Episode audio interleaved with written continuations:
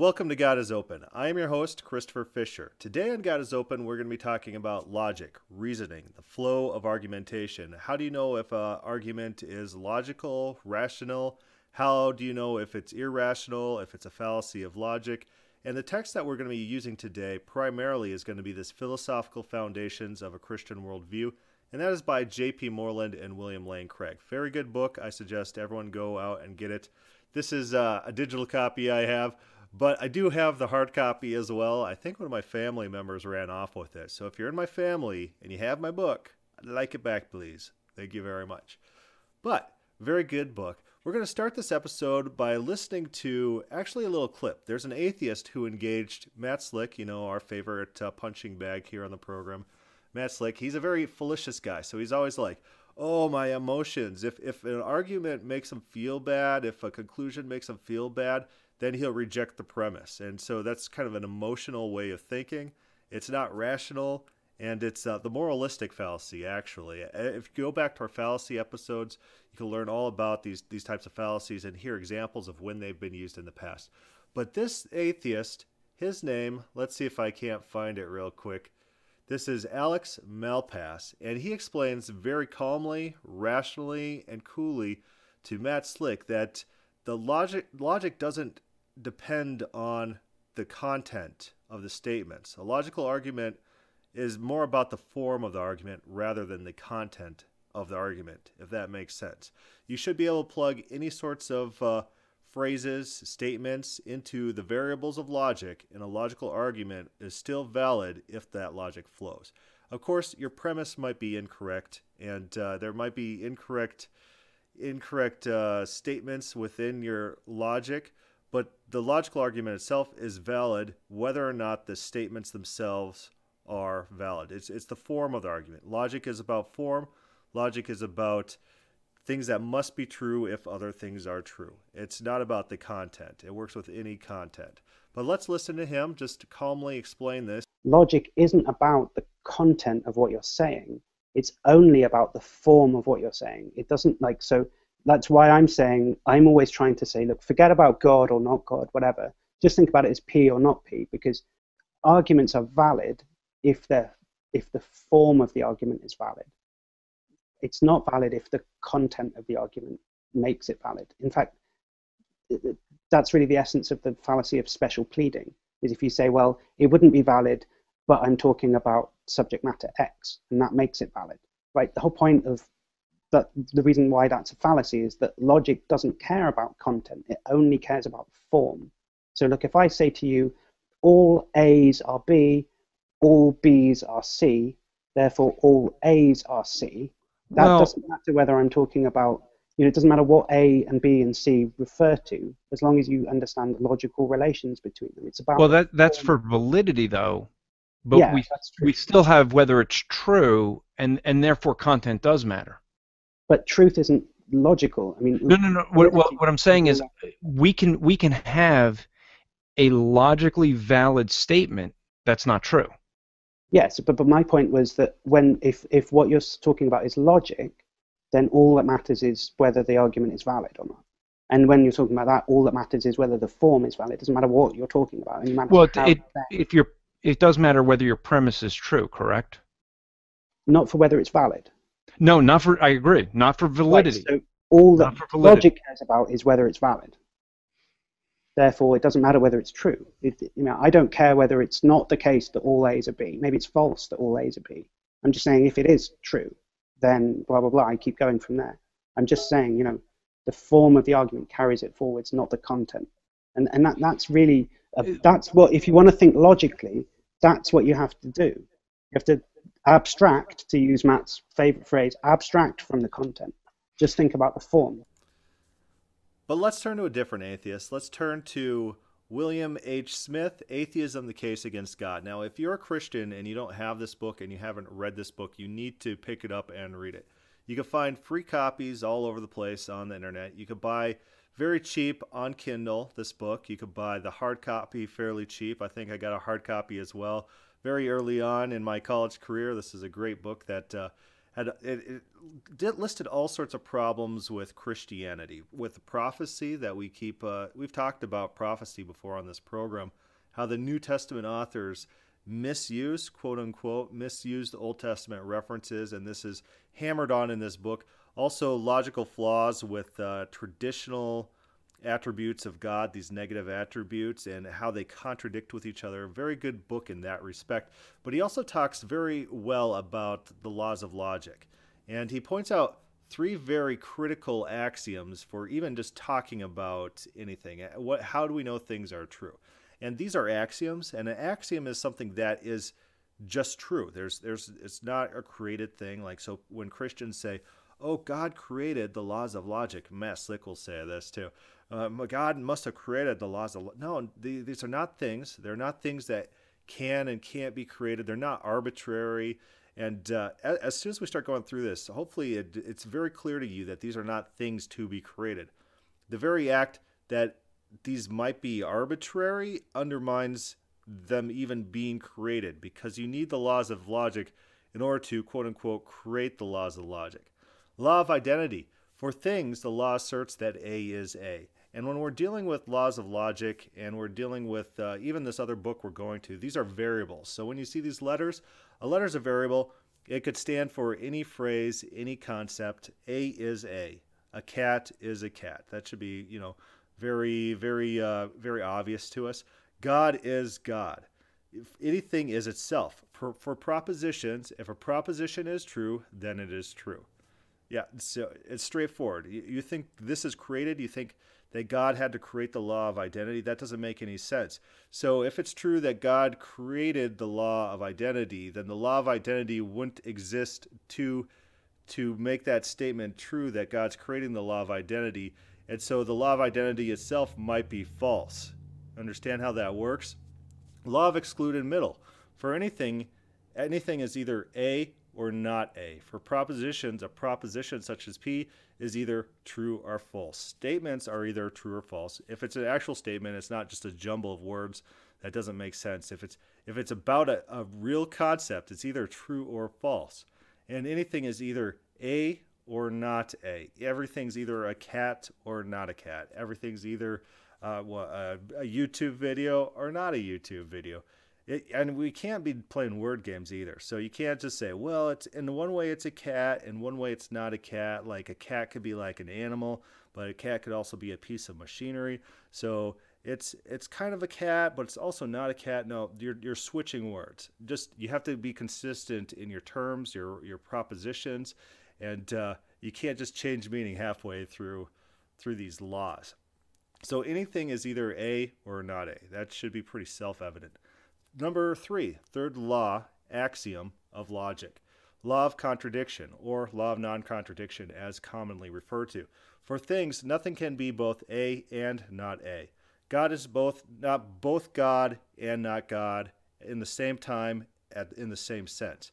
For propositions, a proposition P cannot both be true and false. So you don't find propositions they're both true and false. When people try to claim that for propositions, usually they say, well, it's true in this sense, but it's false in this sense. So you're they're playing the equivocation game. But no statement's either both true and false at the same time in the same sense. You know, these these are just axioms of logic, and they they have to exist uh, by necessity. These are not things that can be created. If these are arbitrary and can be created, then their creation themselves invalidates them because they're not true to apply to themselves. They're axioms, axioms of logic. And Smith really understands this and he hammers it home.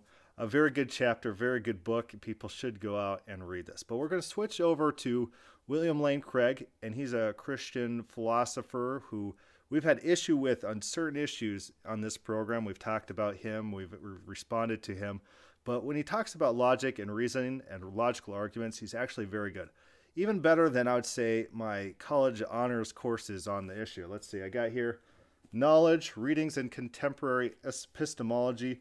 And I'd say William Lane Craig's book is probably better than college level honors courses in logic and reasoning and thinking. It's just that good. So let's let's take a look at that real quick here.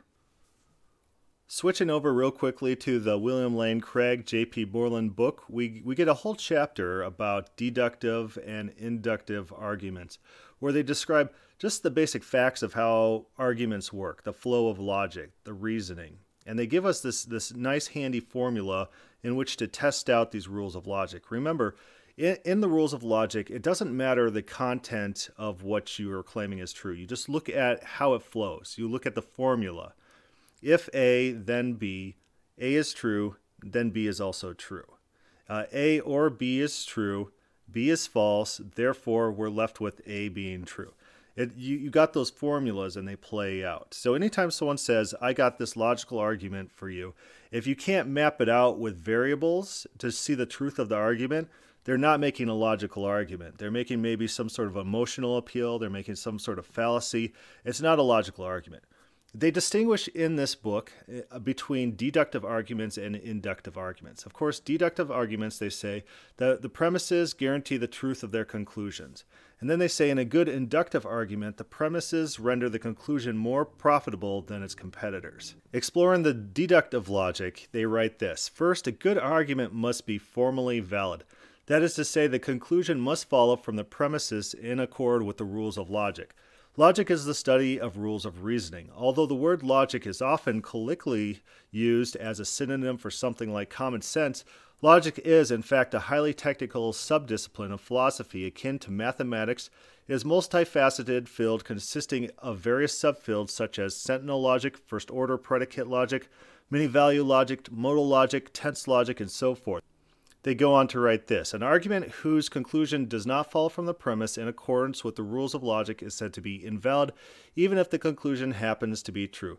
Therefore, if Sherry gets an A in epistemology, she will be proud of her work. So you got something that leads to another thing. So that's not talking about the truth of any of those things yet. You have to introduce that on a different line. So Sherry is proud of her work. So that's a given for this equation.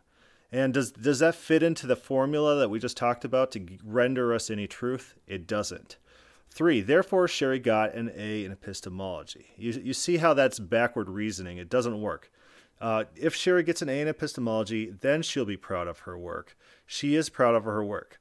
There, there's other ways to become proud of your work just instead of uh, just getting an A in epistemology.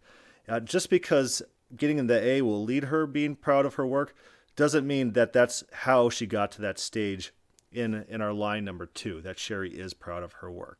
So let's read what they say here. All three of these statements may in fact be true, but because 3 does not logically follow from 1 and 2, this is an invalid argument.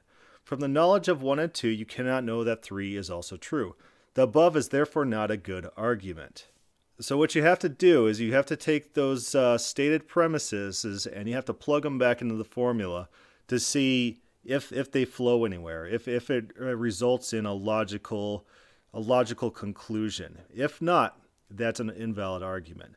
That's a really good reason why we use variables instead of these statements because it makes it easier to flow. If A, then B, B is true, that tells us nothing about if A is true or not. You can't reason backwards like that. They write this Second, a good argument will not only be formally valid, but also informally valid. As we shall see, there is a multitude of fallacies in reasoning which, while not breaking any rule of logic, disqualify an argument from being a good one. For example, reasoning in a circle. Consider the following argument. If the Bible is God's Word, then it is God's Word. The Bible is God's Word. Therefore, the Bible is God's Word. So, this is reasoning in a circle. It's also assuming your presence. It doesn't give us anything useful and therefore it's it's just a really bad argument. A lot of these informal fallacies in informal argumentations are going to be those fallacies that we talked about on our fallacy program. A lot of moralistic fallacies, a lot of assuming what you want to be true is true. A lot of uh, a non sequitur would be a formal fallacy where where if you plug stuff into the formula, you're getting results that your formula doesn't say. So that's a non sequitur. But uh, your moralistic fallacies, your emotional fallacies, your fallacies which assume because something is true, then uh, some wider scope is true. Let's say God knows one thing in the future, then assuming he knows all things in the future, well, that doesn't logically follow. Does not logically follow. There's nothing that says if God knows one thing in the future, then he must know all things in the future from time, eternity, nothing like that. Nothing like that. So that would, that's the difference between an informal and a formal violation of the laws of logic. So let's talk about this uh, third thing that they point out. The premise in a good argument must be true. An argument can be formally and informally valid and yet, let, yet lead to a false conclusion because one of the premises is false. For example, anything with webbed feet is a bird. A platypus has webbed feet, therefore a platypus is a bird. You see, that follows the laws of logic. You got something that says anything with webbed feet is a bird, so that means you could take anything with webbed feet, plug it into that formula, and your output is that thing is a bird. Logically valid. But it is invalid in the sense that the premise is false. They write this There are animals other than birds that have webbed feet. Therefore, this is not a good argument for the truth of the conclusion. An argument that is both logically valid and has true premises is called a sound argument. An unsound argument is either invalid or has a false premise. Skipping forward in his chapter so we could skip all the bulk of the text, we go to his chapter summary, and here he talks about the different uh, rules of logic that are true. And these are also necessarily true. These are axiomatic in themselves, and you, will kind of understand when we go through these and just talk about them. They'll, they'll seem common sense. They'll seem like something any any kid should intuitively understand. These are things that are true. So how about this? Rule number one, modus ponens. If P equals Q and P is true, then Q is also true. You see see how that works? So your your your statement, your first statement is if P is true, then Q is true. And your second statement is P is true, therefore Q is true. You just plug plug the stuff in and it, it works.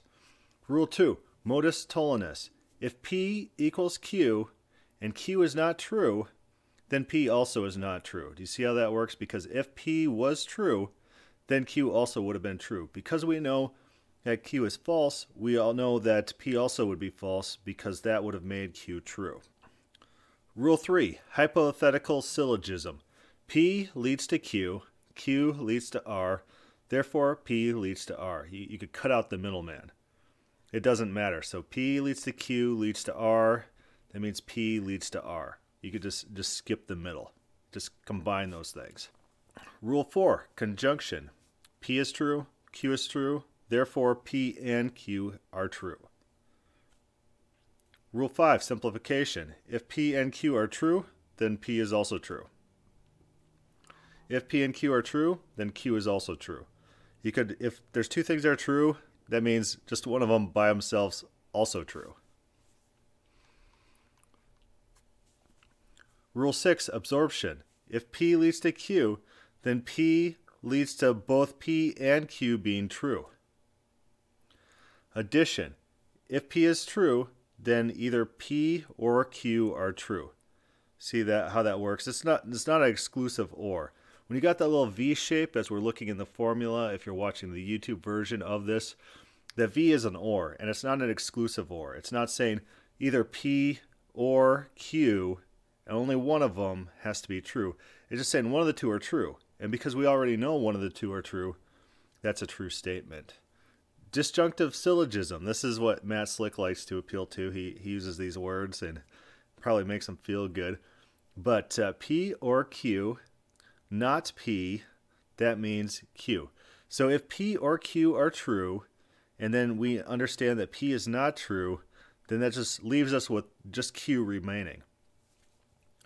Likewise, if P or Q are true, and then we know Q is false, that leaves us with just P remaining.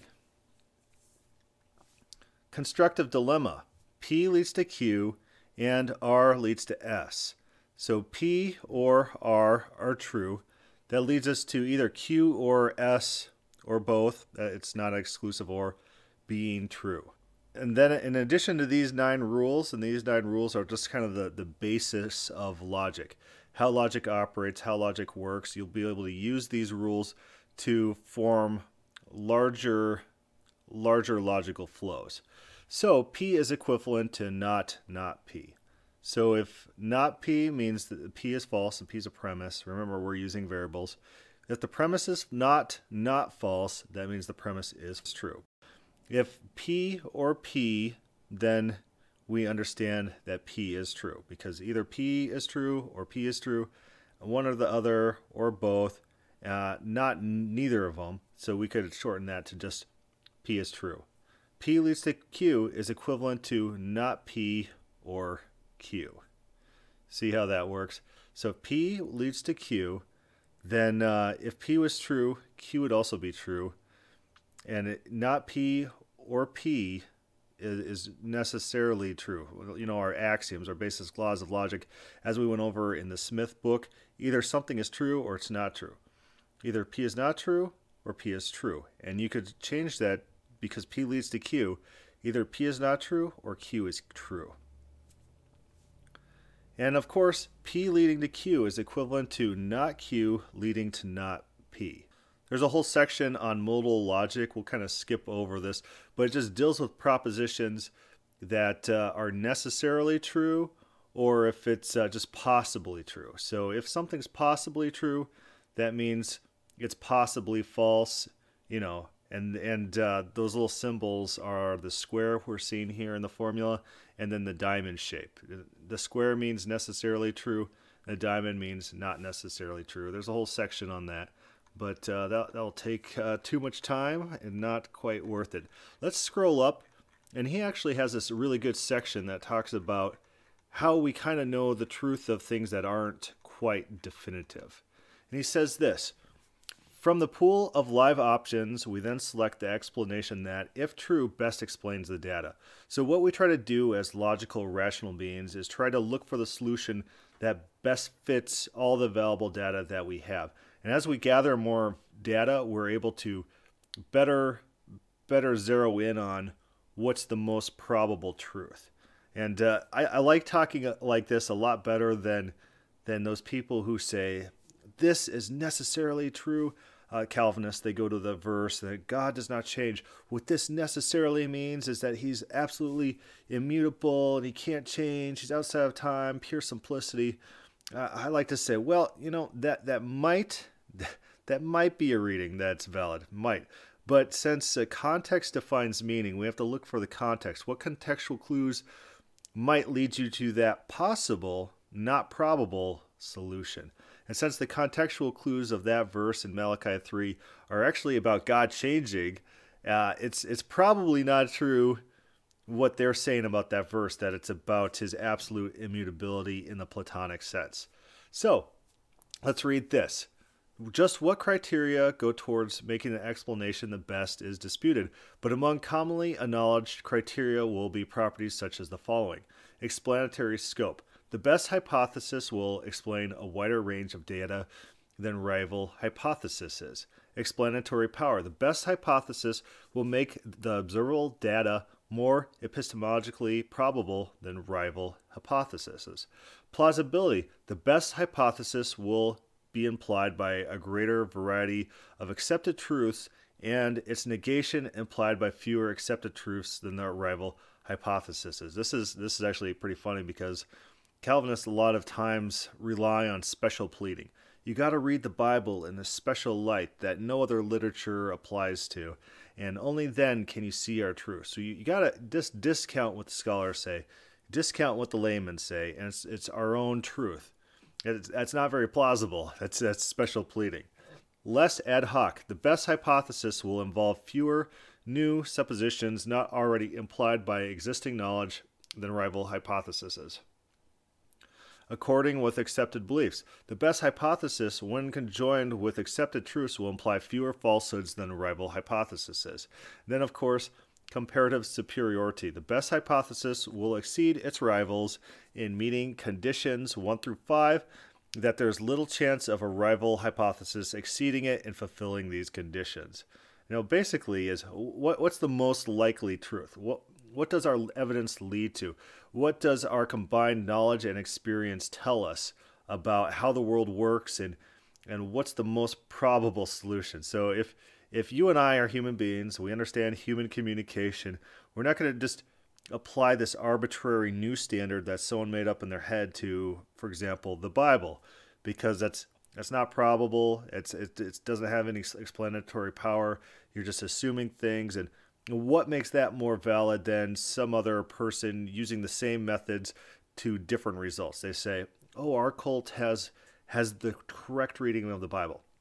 I know the Bible says this on the face value, but that's just spiritual. So we just got to spiritualize the text. If you read read Philo, uh, his works, and he just takes straightforward historical narrative in Genesis and just applies the weirdest, strangest definitions. So, so what makes the Calvinist right and Philo wrong about the reading of those passages? If they both em- employ this this thing where they each have special knowledge that uh, not available to the wider audience. It, this non-falsifiable special pleading, it's, it's not rational. It, it, it doesn't work. So this is just kind of the basics of logic, and uh, as you can see here, there's a lot of complicated formulas. Just just an introduction to how logic works, and it's it's useful just so you understand what's a rational argument, what's a logical argument, and when people are just using those words because uh, they don't understand, they're just using logic as a replacement for common sense. And their common sense, as we often see, is just based in their emotion. Oh, it's common sense that God must know everything in the future because because uh, you know that's what we see as God. That makes him the greatest being when they're just assuming their premises without proving their premises. All right, so hopefully you like this podcast. I know this is a a lot a lot uh, deeper than we usually get. This is a lot more mentally challenging, but but it'll work. It's a good podcast. If you have any questions or comments on this podcast, feel free to send that to godisopenquestions at gmail.com. Thank you for listening.